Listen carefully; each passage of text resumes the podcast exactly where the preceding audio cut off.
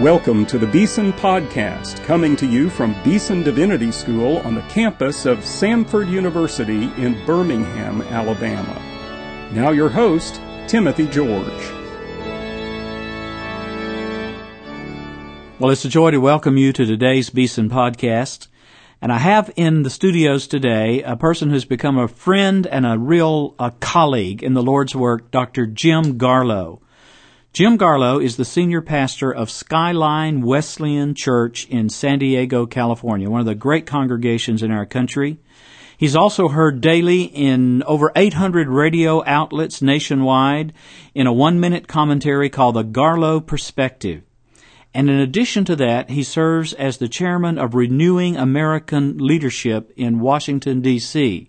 So one question that comes to mind, how can one person do all these things and still stay intact? But obviously you have.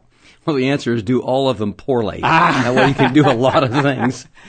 Uh, Jim Garlow is here to speak at our Beeson Pastor School, and I wanted to take this opportunity just to talk with him, uh, informal conversation. Such a fascinating person, and being used of the Lord in such a remarkable way all across our country on some of the pressing moral issues of the day. Uh, but let's begin with your own background. You're from Iowa. You're a Wesleyan. Talk about that. Actually, from Kansas. Oh, close. from Kansas. Sorry. Very close, but not quite close enough. Yeah, a little tiny town called Ames, Kansas. A-M-E-S. Some people pronounce that a mess. We ah. prefer you call that Ames. Population 40 well, yeah. 39. I'm here. and uh, so grew up on a farm and w- attended a uh, little one room country school, all eight grades kind of Norman Rockwellian America, America that doesn't exist anymore, mm. and a, a little uh, country church that uh, literally uh, its entire existence it uh, had no running water, no indoor restrooms at mm. all, and it it made it 99 years and nine months. Nobody knew it was three months away from a centennial, or they would have kept it propped open another three months. Uh, but they, that little vibrant church produced 39 pastors and pastors' wives. I'm number 36 from that My lot. My goodness. Why? What was going on there? Vibrant. Just vibrant, Sounds alive. Like the Holy Spirit is at work. Yeah, I, I, grew up in a church that was exciting. Uh, it was fun uh-huh. going to church, even though we were a small church. On a big day, we might have actually 70 people, including everybody. But it was a vigorous church, an energetic church. Uh, my parents were vibrant and consistent Christians. I mm. I never saw an example of hypocrisy in their lives. Mm. I was very drawn to the gospel at a young age. I, I did not go through the standard rebellion. That doesn't make me better than anybody else. It just, I just simply had such exceptional parenting in that particular environment. And I had a whole network, uncles, aunts, cousins, and comprised the church. And uh, they were all walking with God. And it was a very exciting uh, church. We, we were highly musically inclined, and the, the family that sings together clings together. Huh. And so everybody played an instrument and sang, and we ended up, my brothers and I ended up traveling and doing concerts in uh-huh. about a uh-huh. 10 state area, 500 wow. concerts over about an eight year span. What was your instrument? Well, I played guitar and piano, and I sang. I was really quite poor at all three, but we didn't know it back then. That's why I don't do much of it any anymore. And but we we sang a lot of different places. My brother was finally killed in a plane crash, and that brought it to a halt. But it was a it's a glorious memory we look back on and really value as a family the privilege of getting to be in churches all over America and various concert halls just doing these concerts. We were we were big fish in a very tiny pond. Yeah, yeah. But we I, am so thankful for the impact that had on me. Long lasting. Now, you're the pastor of a Skyline Wesleyan Church. You grew up in the Wesleyan tradition. Tell, tell us a little bit about the Wesleyan Church. We know the name John Wesley and we associate it with Methodism to a great extent, but there is a Wesleyan denomination. That's your denomination. Tell us a little bit about that and what, what's the heartbeat of it. The Wesleyan denomination was formed in 1843, the only denomination in America that was formed for abolition for the purpose of setting the slaves free. Our earliest churches were a day's journey apart as part of the Underground Railroad. In fact, in the Carolinas, uh, what's called Freedom's Hill Chapel had a lot of bullet holes in the side of it. And at one point in one county in South Carolina, they said there's not enough rope to hang all the Wesleyans. They were angry at the Wesleyans for freeing the slaves. It was a group of Methodist pastors who came to a conclusion in 1836, General Conference of United Methodists. The Methodists had made a decision to allow no more discussion of the issue because it was too divisive. This group said, we're out of here, we're gone. Orange Scott, is our founder, along with Luther Lee. He's the first one to ever preach at the ordination of a, the first female in America, Antoinette Brown, and uh, then a host of people like that that came out of the United Methodists and formed what was then called the Wesleyan Methodist Connection. All the way up to 1969, the Wesleyan Methodist Church then merged with what was called the Pilgrim Holiness Denomination, a holiness group, and the result they dropped the name Methodist so it would not be confused with the United Methodist, and it became simply the Wesleyan Church from that point on. I didn't know that part about the history of the Wesleyans because almost every major denomination split over slavery, including the, the Baptists and the Presbyterians and the United Methodist, what we call today the United Methodists. And the Episcopalian. And the Episcopalian. So uh, the Wesleyans were really a counter witness to that in a very difficult time in our nation's history. They were formed out of that, and then once the slavery issue was over, they were very strong on the temperance issue. They felt like the demon of alcohol had been released on the land, which it had and which it still has. And then on top of that, uh, women's rights to vote. Uh, the first women's right to vote conference was held in 1848 in a Wesleyan church in Seneca Falls, New York. At the sesquicentennial of that, the 150th anniversary, then First Lady Hillary Clinton went back with all the major media outlets to Seneca Falls, New York, failed to point out that original feminism was biblical feminism, not the radical left wing feminism is today. It was pro family, it was pro biblical. Women were not treated as property. In, in fact, the women's right to vote was a very radical concept. Now, we, we tell the story, we, we brag it, it was housed in, housed in a Wesleyan church, and, and it was. Uh, the truth of the story is that when the women got there for that conference to meet for their right to vote, the Wesleyan pastor had gotten nervous. He locked the doors, but the enterprising women broke through a window, got in, and had the meeting there anyway. So we, we, we, we wear it as a badge of honor, but uh, Yeah. it, it really maybe somebody got a little bit wimpy the last moment Right. on that one. But Right, we were right. one of the early denominations. I don't know that we were the first. We might have been the first. I'm not certain on that to ordain uh, females. And B.T. Roberts of the Free Methodist later wrote on that about the 1860s, a sister denomination, and then Antoinette Brown, the first ever um, female to be ordained as a pastor in America. The man who preached the sermon was a Wesleyan pastor. Let me ask you a little bit about your academic work. You you have degrees from Princeton, from Asbury, from Southern Nazarene, and a PhD from Drew University. How did that all happen, and how, how what was the meaning of that for you today as you think about your calling and vocation? That's a wide diversity of different places and backgrounds. Well, I grew up in a home where my mom and dad did not have education past high school, but they valued education enormously. And they, they, they got it in terms of education. The purpose of education is to give one the joy of learning. And my dad and mom really had the delight and the joy of learning. My mom went back to school in her 60s, became very advanced on the computer.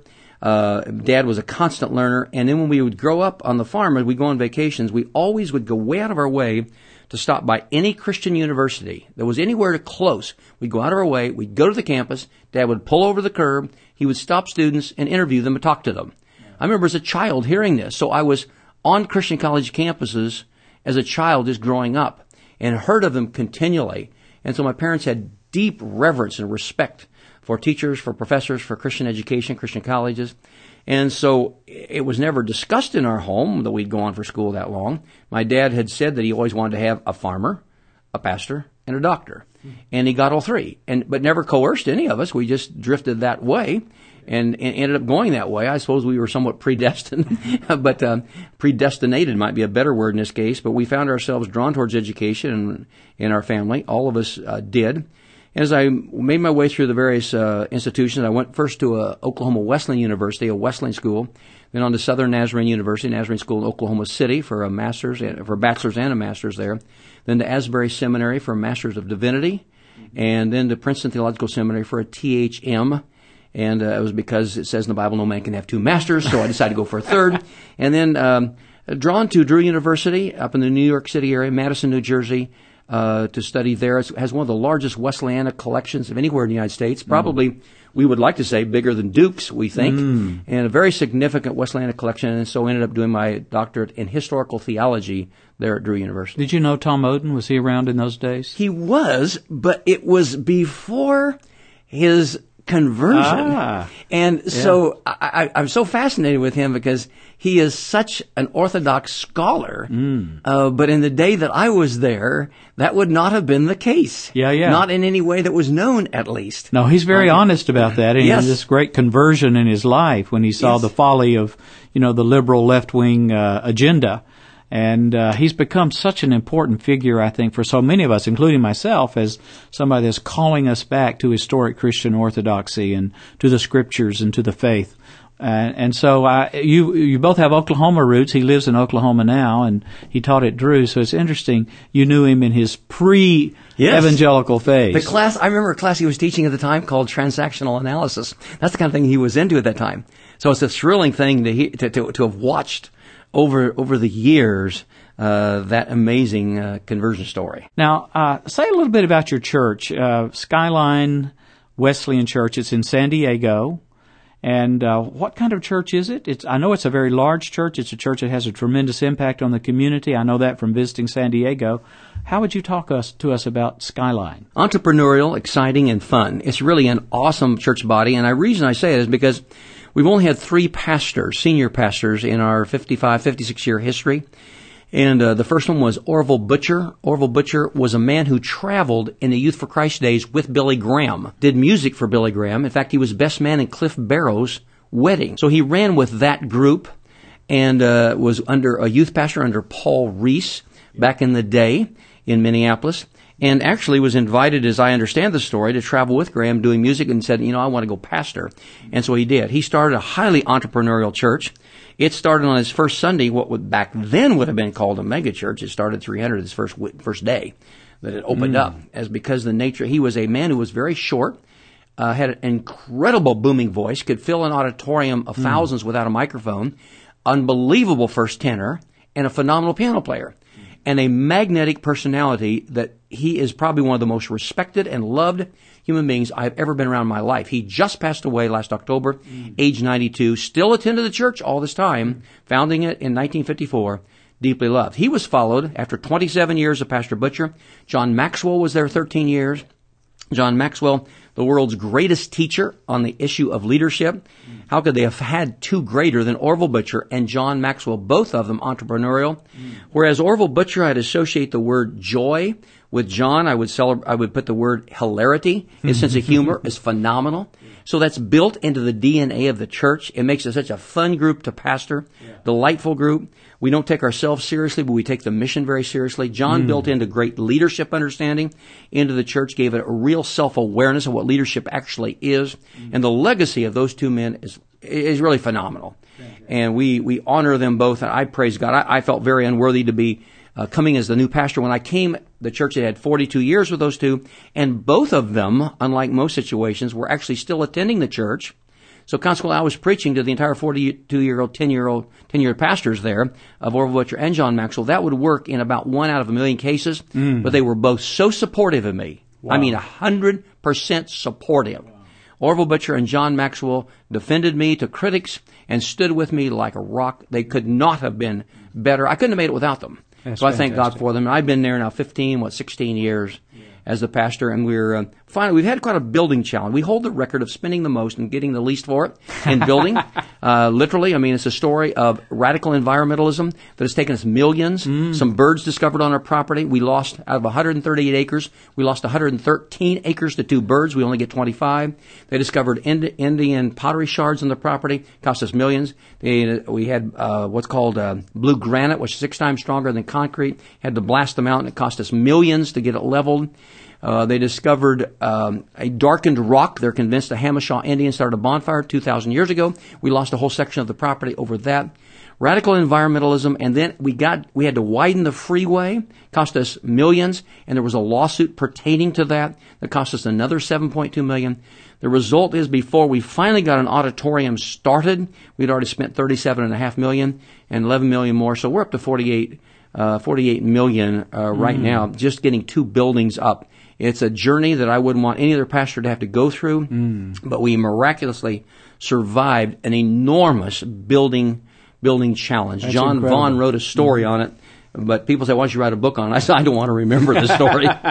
I want to forget this. You know, one of the things I like about you so much, and we share in common, is we, we really both have a great interest in the history of the church, God's witness through the ages, uh, you can't come to visit our, our chapel here at Beeson without recognizing the importance of the great cloud of witnesses that surround us every time we gather to worship.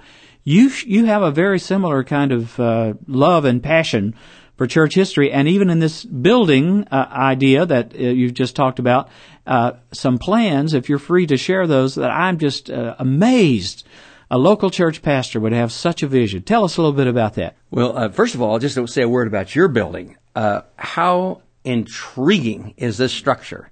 The Hodges Chapel. It's remarkable. You don't know this, but when I speak in the chapel in just a few moments, when I'm speaking down there, I'm going to entitle my talk uh, these walls are speaking. Not mm. if these walls could speak. These walls are speaking, and I'm going to give people a tour. It's not that you probably haven't given it many times.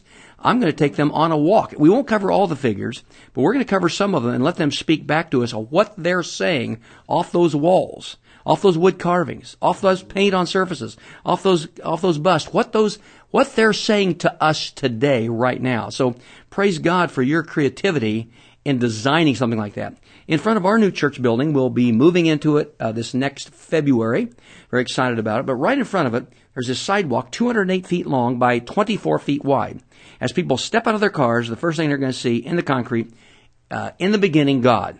Then it will have Adam and Eve, Noah, Abraham, Isaac, and it will start through the major figures of biblical history, Old Testament, the New Testament. And once we get there, then we will begin walking through the figures of church history in tile, in the concrete, and it will walk through the top 150 leaders approximately of church history. When we get to John Wesley, of course, we, we bear his name. Uh, we will have some of the bricks from the ancient foundry in England where he had first oh, had yeah. a church buried in there with that as well. But people will be able to put headsets on or use brochures and walk the heritage walk and it will cover the heritage of the church. And then off to the side, there'll be a child's playground area with a sidewalk over there with the books of the Bible arranged in a pattern, a hopscotch pattern, so kids will learn the books of the Bible by hopscotching on them, so they'll know them when they get done with their hopscotch. But I'm really excited about Heritage Way all the way through biblical history, the key figures.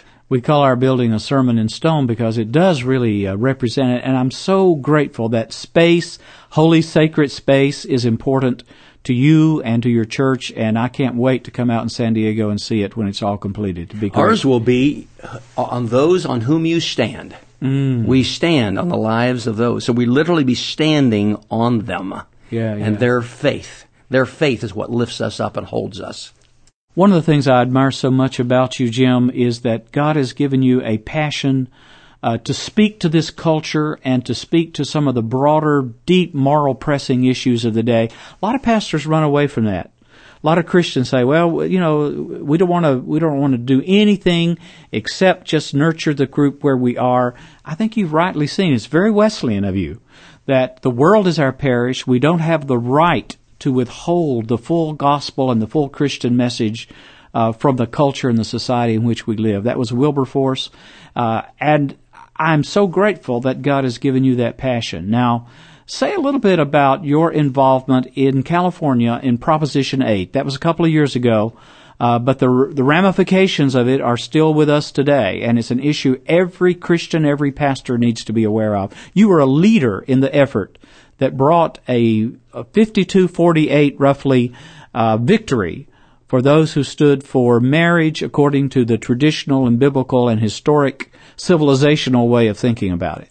What's fascinating to me is we preach sermons about the boldness of Deborah or the boldness of Esther or Daniel or Shadrach, Meshach, and Abednego or Peter and John before the Sanhedrin or Paul before everybody and we don't realize these were people who made biblical application or biblical truths application to community, cultural, and national life. In other words, they were stepping way outside the pulpit and the comfort zone. We preach sermons like that, and then we as pastors today oftentimes shrink back in fear, hiding only behind our pulpits and the four walls of our church. I don't think God ordained that at all. Uh, Prop 8, many people may not realize that anytime the government has a vested interest in endorsing or protecting same-sex relations or same-sex marriage, there are three casualties already, always at the altar. And the three casualties are parental rights, uh, personal freedoms, and religious liberties. They always go all across Europe, as well as in the states here in the U.S. where they have protected same-sex relations or same-sex marriage. That being the case, there's a lot at stake. It isn't a case we li- we dislike gays. We don't dislike gays. We love all people. We want all people to made, be made new by the power of Christ Jesus and the empowerment of the Holy Spirit, including those caught in the same-sex attraction. So we love all people. But at the same time, biblical truth mandates that we speak out on what the Scripture does. And the Bible begins uh, with a, a marriage, and it ends with a wedding of a bride and groom. And when Jesus speaks of it, it's always a man and a woman. Jesus in Matthew 19, a man and a woman come together. He quotes Genesis. And so consequently, we as pastors begin to rise up in California to defend the definition of marriage. It had been voted in 2000 by 61% that it be put in a law, a state law. But the judges eventually overturned that. We anticipated they would.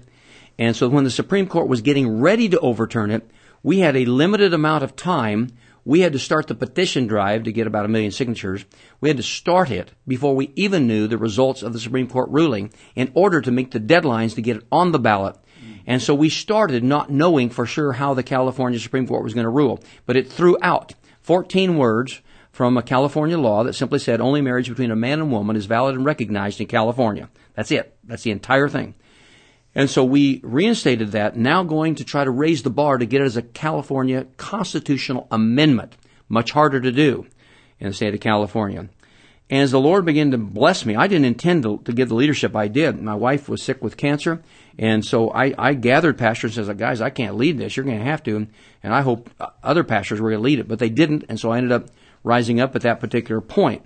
And so my church saw an anointing upon me. And so my board and my staff released me for 15 months. I preached on Sundays, but released me to work on the 15 months to try to raise up thousands of pastors.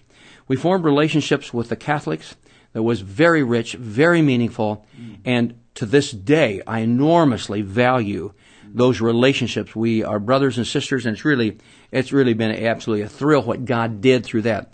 We formed a relationship with the LDS Church. I was not comfortable. It was not my desire. But Francis Schaeffer talks about co-belligerency. Mm-hmm. We came together, we met, and we worked out a statement. I said, here's the basis on which we'll work together. And that is you're not our theological brothers and sisters, but you're our friends and you're our neighbors. Mm-hmm. On the basis of that friendship and that neighborliness, we will work together to defend marriage. We did, and we have wonderful relationships from that as well.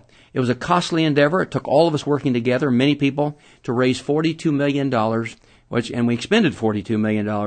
And God gave me for our part of it, at least for evangelical pastors, to raise up. He gave me a three part strategy communication, activation, and prayer. And the communication was to start doing webinars and satellite simulcast. I was blessed by one person gave me a half million, another person gave me 400,000. I had $900,000 to work with to do this. We hired a team of eight people the next day after we got the money and then starting putting these webinars together. We'd have as many as 3,400 pastors on the webinars with us on meeting in 215 locations across the state. We tried to raise them up in training, seven different webinars as we planned for that event. And then we would do evenings satellite simulcast. They're very costly. They're 125,000 a pop. We did three of those in the evenings uh, from our auditorium to 300, downlink to 300 auditoriums across California and raised up the laypersons and tried to train them in what we call the second audience theory. By that I mean, here's the Bible verses that stand behind marriage, but the people we're going to have to go after is the mushy middle who don't care about the Bible. So we got to appeal to them from social science. So the second audience is the people who call themselves non-believers or non-church, but you'll meet them at the water cooler on Monday through Friday, and here's what you got to be able to say to them. So to give them data, we organize all social science data in an easy uh, acronym, or actually a mnemonic device, mnemonic device, so they could remember it: A, B, C, D, E, F, G. That's all they had to remember. And if they were believers, H, I, J. And so just ten points to remember, alphabetically outlined.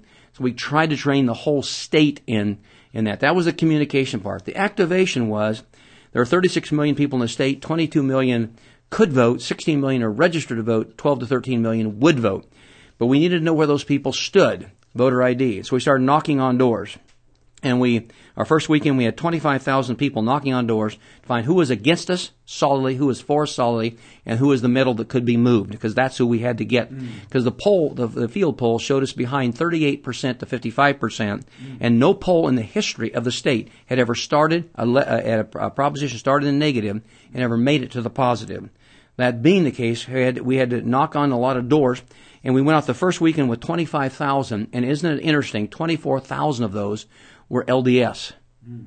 Mormons. Mm. We can only get a thousand evangelicals and Catholics the first weekend out. Why? Because the Mormons are used to knocking on doors and they're used to taking rejection. Mm-hmm. So they became the core that we desperately needed. And they also only make 2% of the state, but they gave 40% of the money. And so they really came through for us in a major, big way. Had we not had them, and then had we not had the black vote and the, and the Hispanic vote, we would never have won. As weekends went on, then finally we, on the day of the election, we had 100,000 boots on the ground, 100,000 people who we'd identified, who by now we knew we had, we had phoned or knocked on doors of 12 million. We knew where they stood. So on the day of the election, it's posted at 4 in the afternoon who's voted and who's not. We could check our, our, our uh, um, data, and then people at every precinct 21,000 precincts, I think it was, where we had people there and they started phoning all the people who were with us who had not voted yet. We'll drive you here, we'll go get you, we'll take care of your kids while you vote, anything to get out the vote on that day. It was the largest, largest grassroots movement probably in the history of America. Mm. Nothing compared like it since 2004 in Ohio, I'm told. And so that was pretty massive. But the undergirding of all of this was prayer and fasting. I called Lou Engle and I says, Lou, I can't with credibility ask, the, ask our people to fast 40 days my days of fast have been dinky because I like food, not fasting. So I need somebody like you because Lou had fasted over and over 40 days. I said, I want you to come out here and help us. He says, I will. I said, no, I want you to move your family and seven kids to San Diego. We'll provide you housing. Our church will give you housing. You'll come and call the whole state. He moved his entire staff. We moved our pastors out of office, moved his pastors in. And then he brought 50 young adults who did nothing but pray and fast 24 6 they took Sundays off. They prayed 24 hours a day. They slept on the floor of a church. They'd get up and pray. They had nothing but liquids. Then they went nothing but water. And then finally they did nothing. No food, no water, no nothing the last three days. It was jolting to see it. Tens of thousands of us went on a 40 day fast. We had a prayer meeting at the end of that. 33,000 people showed up in Qualcomm Stadium in San Diego. 12 hours from 10 a.m. to 10 p.m. literally on our faces. I can't say I pray on my face very much. That day I did with 33,000 people praying out loud for nonstop for 12. I'd never seen anything like it. I had never, we knew we were desperate. We knew we had to have God's touch.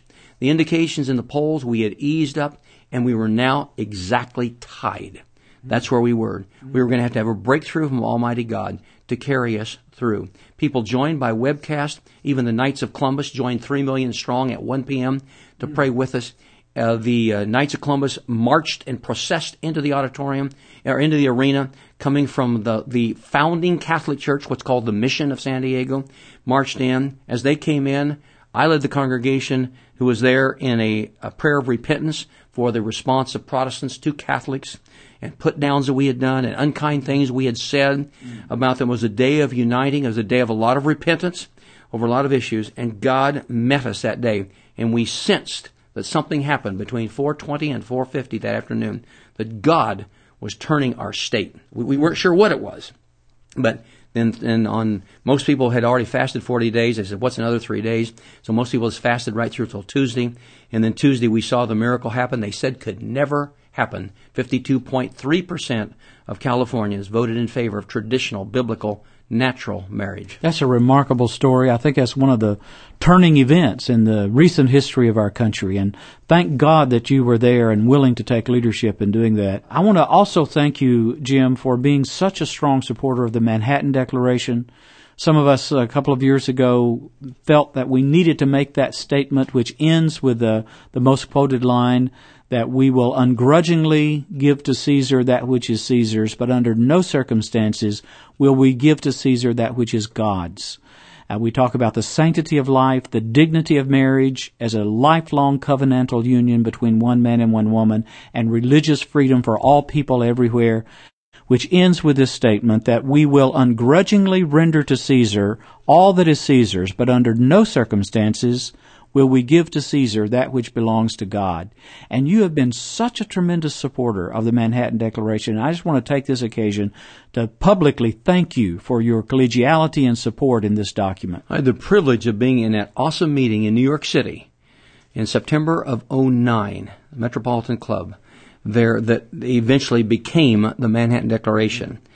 And I cannot tell you how grateful I am for you because there's precious few academicians that are willing to step that far out in boldness to make such clear declarations. This is a trumpet that is sounded with great clarity. I, I, wish everybody would go there and sign up if they have not and encourage everybody they can to sign up for the Manhattan Declaration. You just go to manhattandeclaration.org, uh, read the declaration. If you agree with it, if it resonates with your spirit, then join us. We have almost a half million Americans. We ought to have two, three, four times that many, and we're praying that God will continue to bring others to this cause. Now, say just a word about the Alliance Defense Fund. You're so involved with that, and there are great uh, preparations being made for an event coming up in just a few weeks. Tell us about that. In just a nutshell, Lyndon Baines Johnson arrived back in Washington, D.C. after being reelected as Senator of Texas in 1954 angry at two businessmen that had formed secular nonprofits that spoke out against him as a candidate because they thought he was soft on communism. He got back, furious, he had quite a temper, went before the Senate, inserted without, there was no discussion, an amendment into the IRS code. It went into it, no discussion of it, and his chief of staff admits we had no intention of this to apply to churches. The IRS took that, the 1954 Johnson Amendment, applied it to all nonprofits, including churches, and the result is for 57 years, we have lost the 160 some previous history where pastors would speak with freedom and boldness anything they wanted to because of our First Amendment rights of freedom of religion mm-hmm. and freedom of expression in terms of freedom of speech. And the result is now we have pastors afraid to speak on anything, afraid to use the A word, abortion, the H word, homosexuality, even the M word, marriage now, because that's considered mm. a political statement in mm. quotes. And so the Alliance Defense Fund wisely in 2008 called for 33 pastors to rise up, stand against that because it's never been constitutionally cha- challenged and the IRS doesn't want it to be. And they recorded their sermons and sent them to the IRS and the IRS did nothing. The next year, 84 pastors did the same thing. Nothing happened. The next year, which was last year, 100 did. This year, we want to see 100 pastors rise up October the 2nd, Pulpit Freedom Sunday. It's time to reclaim the freedom we once had. A pastor should be able to say, the Bible says this about abortion. It says this about marriage. These candidates stand this way on these issues. And as a follower of Jesus Christ, we should stand for those things that are true to the scripture. A pastor should be able to say anything he or she wants from the pulpit. That would be true even of a liberal pastor as well. Anybody, because of the freedom of religion, freedom that we have of speech. And so on October the 2, Pul- uh, Pulpit Freedom Sunday takes place, and we want to encourage people to go to pulpitfreedom.com, pulpitfreedom.com, and sign up immediately to be one of the pastors, one of a thousand or two thousand pastors on that day standing. We'll record our sermons. We'll send them to the IRS. The Alliance Defense Fund has 2,059 affiliated attorneys and it's growing every day who are willing to stand up and defend us pro bono if we'll be willing to stand up and be the men and women of God that He has called us to be. Sometimes people say to me, what can we do? Here's something you can do. If you're a pastor, remember October the 2nd, 2011, Pulpit Freedom Sunday. I love that because it really talks about the integrity and the compulsion we have under Christ to speak out in His name and on His word. So I don't know how many seminary presidents would say what you've just said. I got to stop again and say, thank you for being you. Thank you for now. Maybe there's a number of them, but I haven't found a lot of them. I'm not sure I found any of them, and I suspect there are some. And praise God for those that are out there but thank God for you. I don't know if the people listening to this podcast realize the treasure we have in you. I'm not saying this to palaver you. I'm saying because uh, the boldness that's needed in this country is so critical right now. We are at a crisis situation as a nation. David Barton and I led people on a tour a year ago called the Next Great Awakening Tour of Boston, New York, mm-hmm. Philadelphia, and Washington, D.C., Harvard, Yale, Princeton, First and Second Great Awakening sites. And the, the highlight for me was when we went past the home of the yellow colored two story building, the Jonas Clarke home in Lexington, Massachusetts, because that's where Paul Revere was trying to get on that midnight ride because he knew the preachers of America were a threat to the Brits that were trying to rob us of our freedom. Once again, the pastors of America need to rise up with a Jonas Clarke spirit.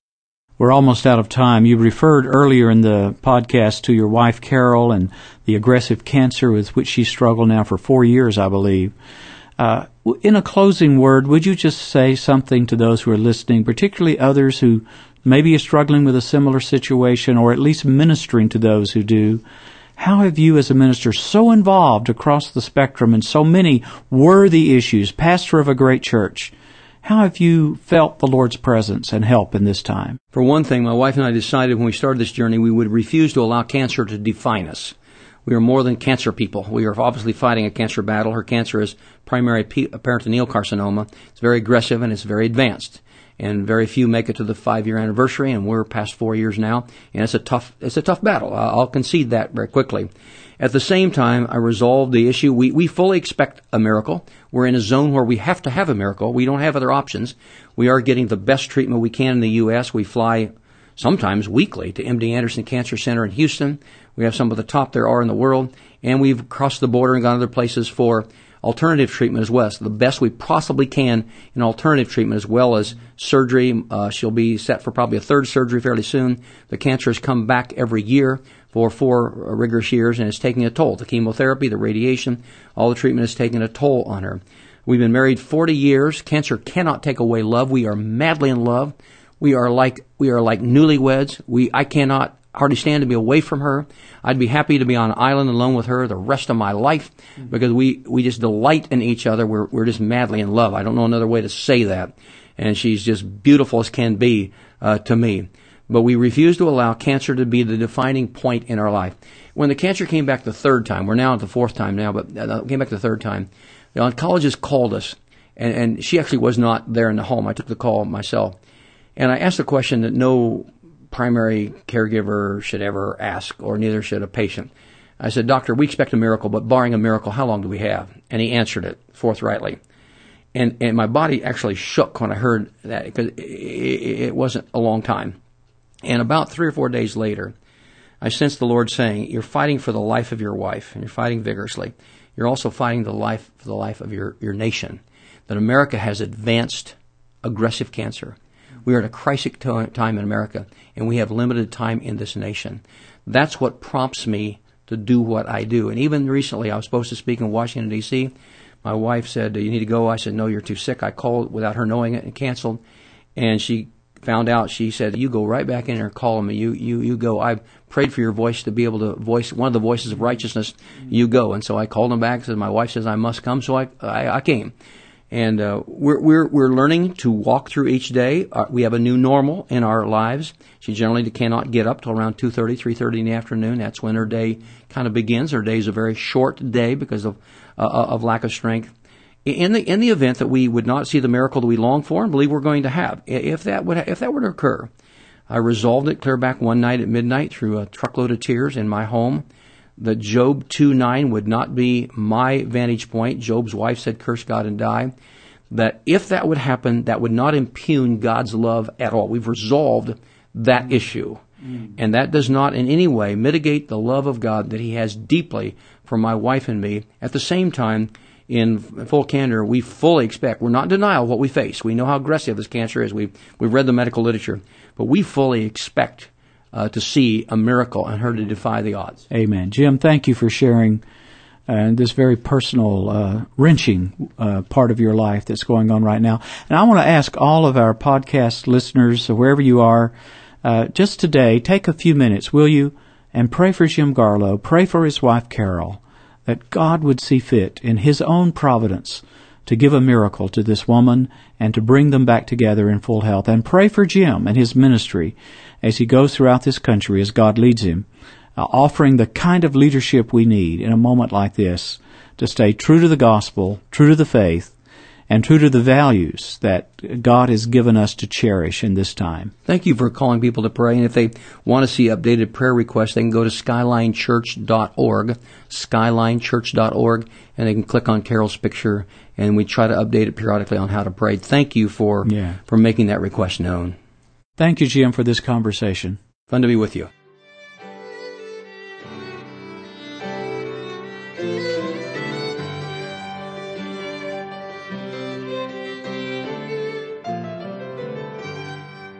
And now I want to invite you to a special conference that we're having here at Beeson, November 1 and 2, 2011, our Reformation Spirituality Conference. You know, a lot of people, when they think about the Reformation, they regard it as a great event in history, economically, socially, politically, at a tremendous kind of a watershed complex of events. All that's true. But in this conference, we want to get back to the spiritual core at the heart of this great renewal movement and ask the question, what can we learn today in our own spiritual formation from the reformers who forged such important patterns of discipleship, prayer, Bible study, worship, and living out of the Christian faith.